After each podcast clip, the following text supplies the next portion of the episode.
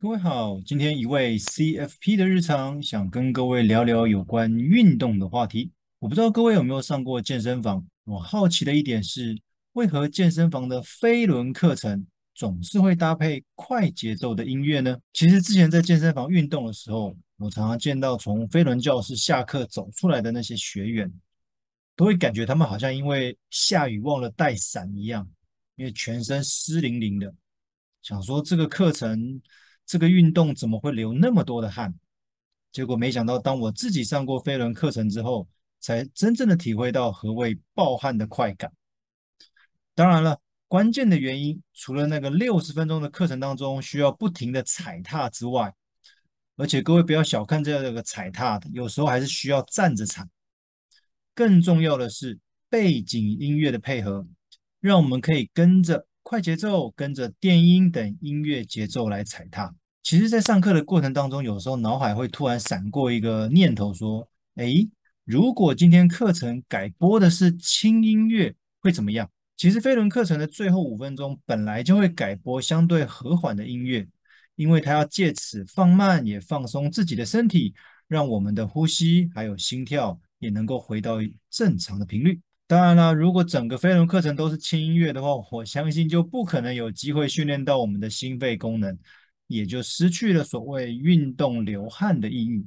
好了，如果今天运动需要音乐节奏，那理财呢？其实全世界每分每秒都有事情在发生，也对我们的财务有着大小不一的影响。例如，二零零八年的金融风暴可能会影响到我们的投资绩效。例如，二零二零年的新冠疫情可能会影响到我们的工作收入等等。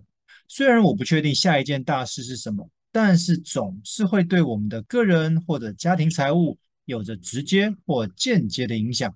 而这样的影响常会让我们有着内忧外患的困扰，因为外在环境的动荡，让我们的内在财务也跟着被影响。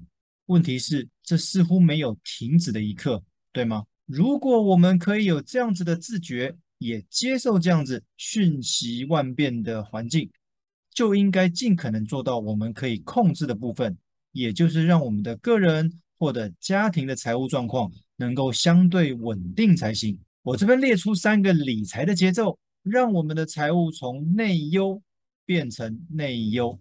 哦，原本是忧虑的忧，变成优秀的优。第一个，不受。收入顿时减少的理财节奏，今天可能是外在环境的影响，也可能是个人职涯的安排。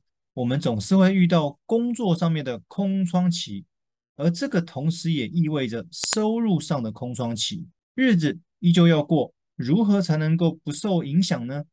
此时紧急预备金的准备就显得非常重要。那我们从这个规划项目的名称就可以很清楚知道。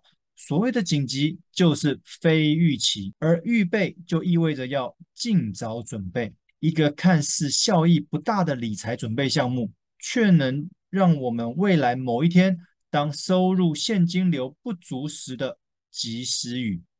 一个看似不起眼却至关重要的理财节奏。第二个，不受医疗费用突然增加的理财节奏。说老实话，谁规定一定要做保险规划？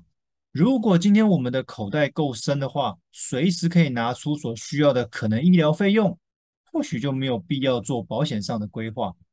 可惜的是，绝大部分的人很少会针对未来的医疗费用拨出一笔预算。